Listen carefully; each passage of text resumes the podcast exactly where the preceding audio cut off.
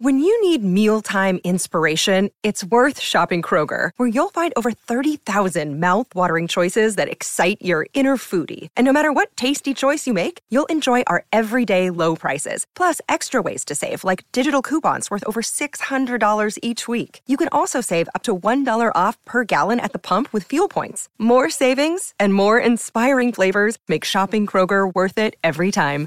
Kroger, fresh for everyone. Fuel restrictions apply. Another day is here, and you're ready for it. What to wear? Check. Breakfast, lunch, and dinner? Check. Planning for what's next and how to save for it? That's where Bank of America can help. For your financial to-dos, Bank of America has experts ready to help get you closer to your goals. Get started at one of our local financial centers or 24-7 in our mobile banking app. Find a location near you at bankofamerica.com slash talk to us. What would you like the power to do? Mobile banking requires downloading the app and is only available for select devices. Message and data rates may apply. Bank of America and a member FDIC. Welcome to Raiders of the Lost Podcast, the ultimate film and TV podcast. We are your hosts, James and Anthony. Welcome to movie news number 75. Let's talk about Indiana Jones 5, Avatar 2, the latest box office numbers, and so much more.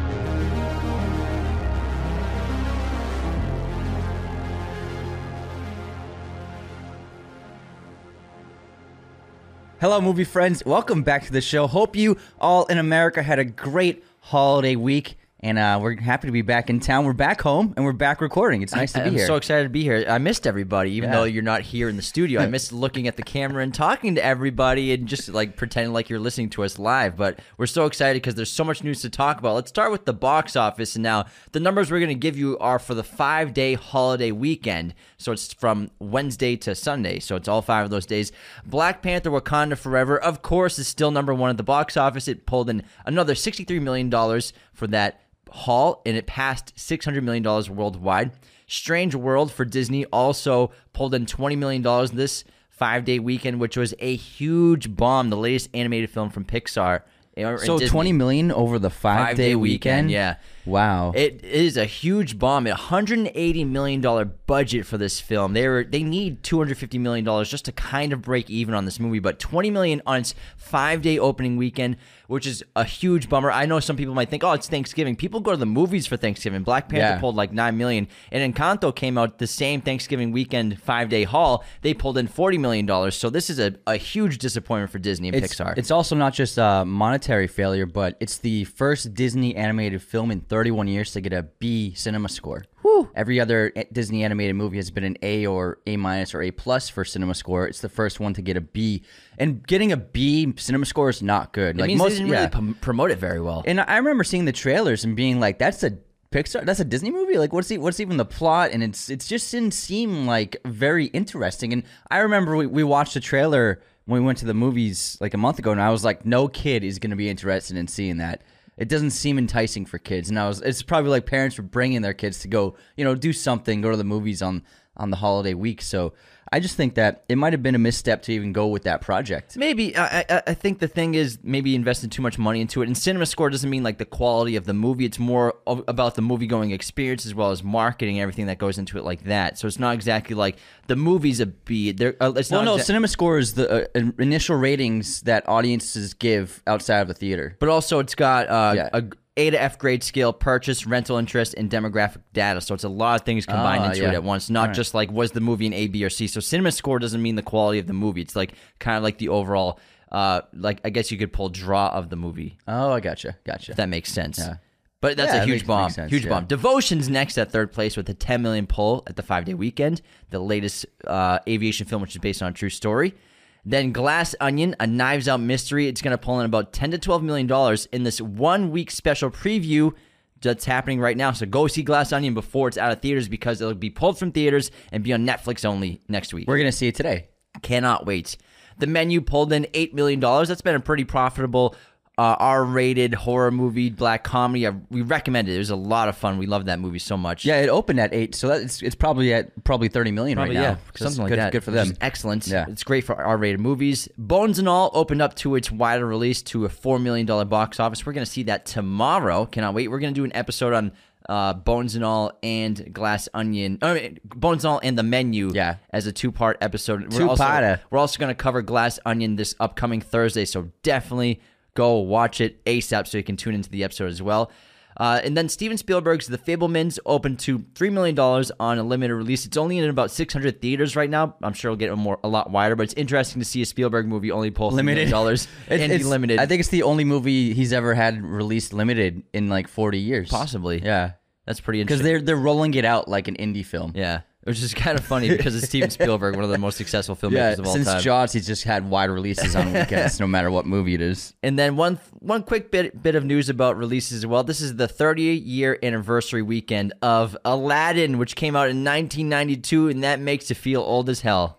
I believe it's the one of the first movies we ever saw. Yeah, our mom said. absolutely. Yeah, we loved Aladdin. It's Yeah, great. so fun. What a great movie. I can show you the world. All right, diamond. let's get into our first category of news, which is going to be Indiana Jones 5. Yeah, they released a lot of new images. So they released an Empire article last week, and it had some shots of some cinematography shots and some images of Harrison Ford. And then they released new images, mostly of Phoebe Waller-Bridge's new character, who is going to be looks like the co-lead, um, like the partner in crime with Indy. Indy sometimes has a partner. Oh, the first one really is the only one he doesn't have like a sidekick because in, in in Temple of Doom he has a sidekick. In in Indy three he has a sidekick, his dad, and then in Indy four he has two sidekicks. He's got a sidekick, his buddy in Egypt. yeah, I wouldn't call it a sidekick though. They're For not going. the They're not going on adventures together. Half the movie. I'm talking like going on the adventure together. His, I guess. the Indy one is the only one where he doesn't have a sidekick with For the him. whole time. Yeah, it, that's more of just a, a, an ally. Is in so True, he's got multiple in the first Yeah. one because uh, his name. Because then he also has Marion for half the movie as well. Yeah. So it's like a, a mix between him, her, him and Marion are kind of like his sidekicks for the film. Yeah, so it is part of the Indy thing to have a sidekick. So and also Sallah, Sallah is his name. Sallah, yeah, and then um, it looks really cool. The cinematography looks great. Um, I read this article where Spielberg gave uh, one bit of advice to Mangold, and he said he said an Indiana Jones movie should be just a, an endless movie trailer. Is what he said. That's good advice. Yeah, it should just be a two and a half hour long movie trailer. Is what he said. And some more info on Indiana Jones 5, which I'm guessing we're to get, get a trailer very soon. Probably if not- Monday. maybe even tonight. But it's got to come soon because usually when a studio is releasing images like this really quickly, maybe a poster will be next and then a trailer is usually next, all around the same week. So it's got to come this week. I'd be shocked if it didn't.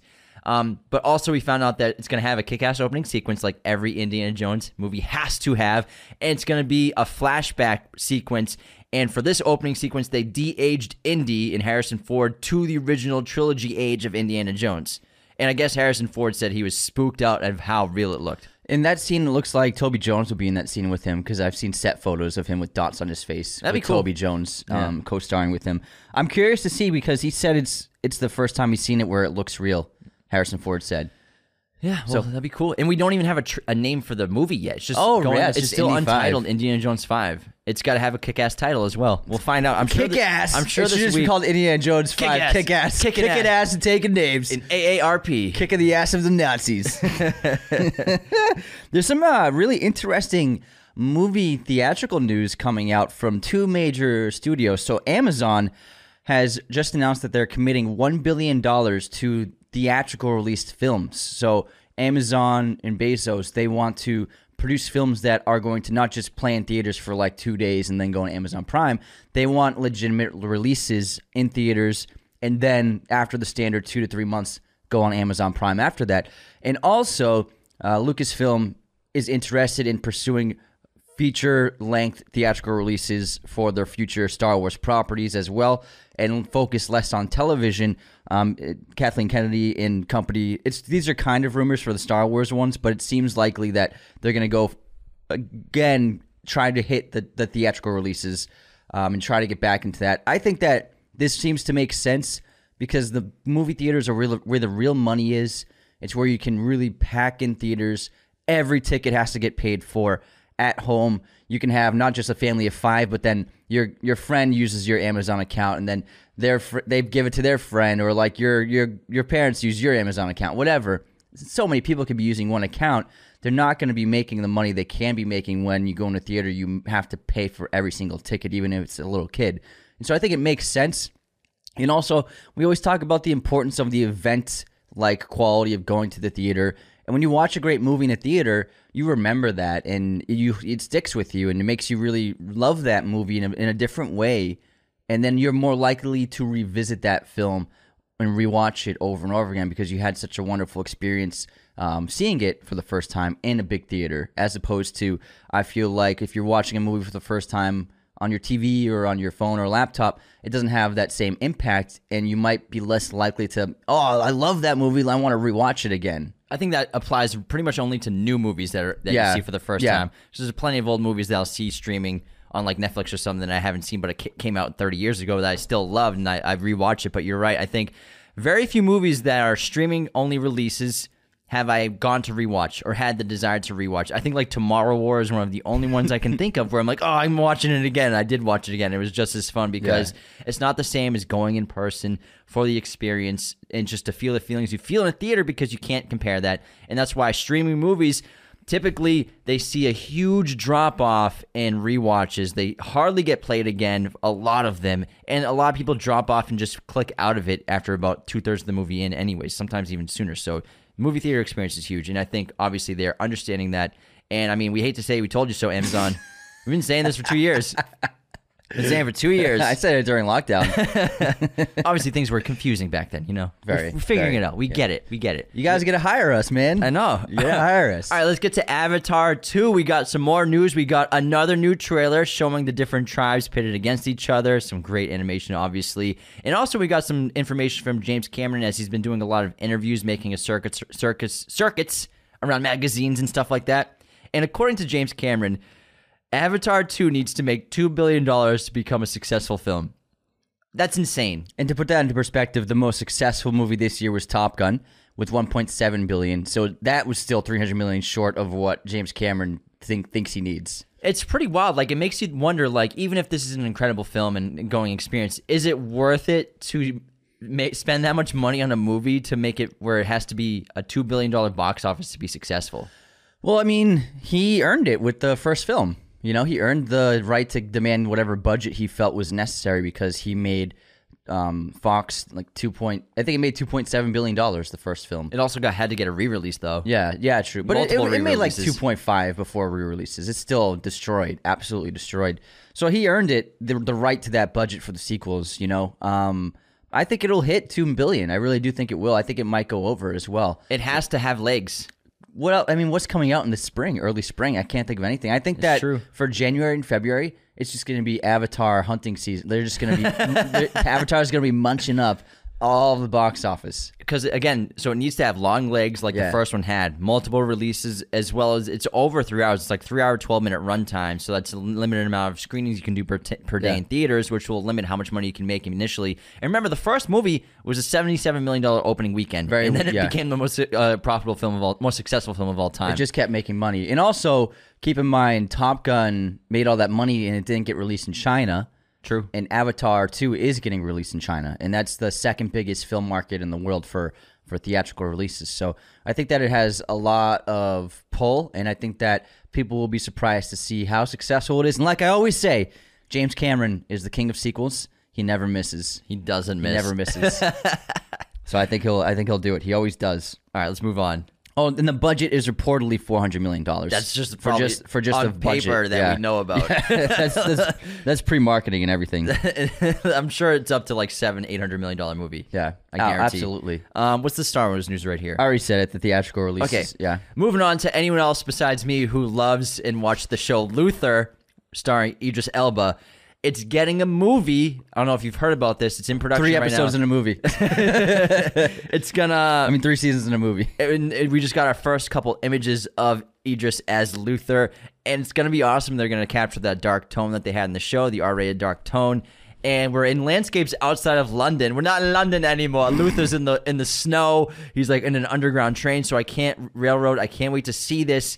You know, he's in this deserted subway underground. He's I don't know where the snow. Whoa, where's this subway? It's funny because it- where is this? no, because Luther, he always wears the same suit. He's like kind of like Sherlock. He's always got the Uh-huh. same suit He's coat got his outfit. He's like in an Antarctic landscape, in a snowy landscape with just his suit on and the tie flailing Well, in the wind. what happened was like they're like, oh, we got a budget. We don't have to shoot down the street anymore. we Legit. can actually go somewhere. I think it's gonna be awesome because I love that show. You know how much I liked it a lot, Yeah, and yeah, I, I, I like it lot, recommend it, yeah. to people all the time. And you know, that's that was a huge project for Idris when he was coming up the last like 10, 15 years, and it's kind of like flown under the radar. I think it's on Netflix. I'm pretty sure. I'm sure it's big in the UK. That's where I discovered it. Yeah, Yeah, I'm I'm definitely sure it's massive So. I'm excited to see this movie. I cannot wait.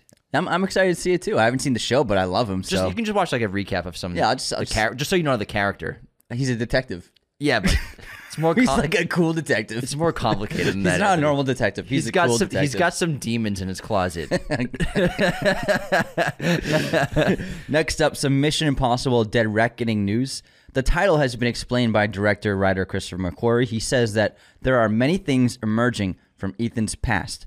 Dead Reckoning is a navigational term. It means you're picking a course based solely on your last known position, and that becomes quite the metaphor not only for Ethan, but several characters. Very interesting. Your last known position. Yeah. Very cool. Yeah. Sounds pretty Sounds like great. everyone's in danger. Yeah. Obviously, we can't wait. This is going to be part one of a two-part film series based on the last couple stories, I guess. I'm, I'm pretty sure it's based on them. Yeah, it's a I don't know where I was. I don't know where I was going with that. Sorry, it's been like a week since we filmed. You forgot what to talk about. I forgot how to speak. well, it's interesting that you know this story's been continuing since you could say the fourth one, right? The third one we, we introduced Benji and all that, but since uh, Mission Impossible four, You mean the overall arc? yeah, the overall arc of this storyline has been the same for a while. We don't- but- and like we have some we have players from the first movie coming back. Well, Obviously, Sean Harris, I, I would say, was the only connective tissue we'd ever seen with the same villain in Ghost Protocol and Rogue Nation. Yes, for, for Mission yeah. Impossible. Then we Yeah. have characters from the first movie who we've seen in the trailer Yeah. coming back for Dead Reckoning, which is going to be really interesting. Just like I can't remember his name, the but the agent who was trying to catch Ethan Hunt in the first From film. the fish tank restaurant, From the yeah, who was like the head of the CIA at the time in the movie. He's coming back. It looks like he's trying to get Hunt again. So it's it's pretty cool to go back to bring more characters in. From I'm back to get you, Ethan. I'm coming. And I- if I see bubblegum, I'm running. Red light, green light. You're more like yellow light, bitch. But um, we cannot wait for Dead Reckoning. We're gonna get two years in a row of Dead Reckoning one and two. It's coming this June. then I the think. origin story comes. They're gonna. there do- are no origin stories today. They're gonna do, no. There's there's a there's a prequel in here. oh yeah, okay. I can't wait to get yeah, to yeah. it. It's at the end. Don't worry. Don't worry. We got an Okay, origin we prequel got in origins here. All right, I was gonna, I was getting worried for a second.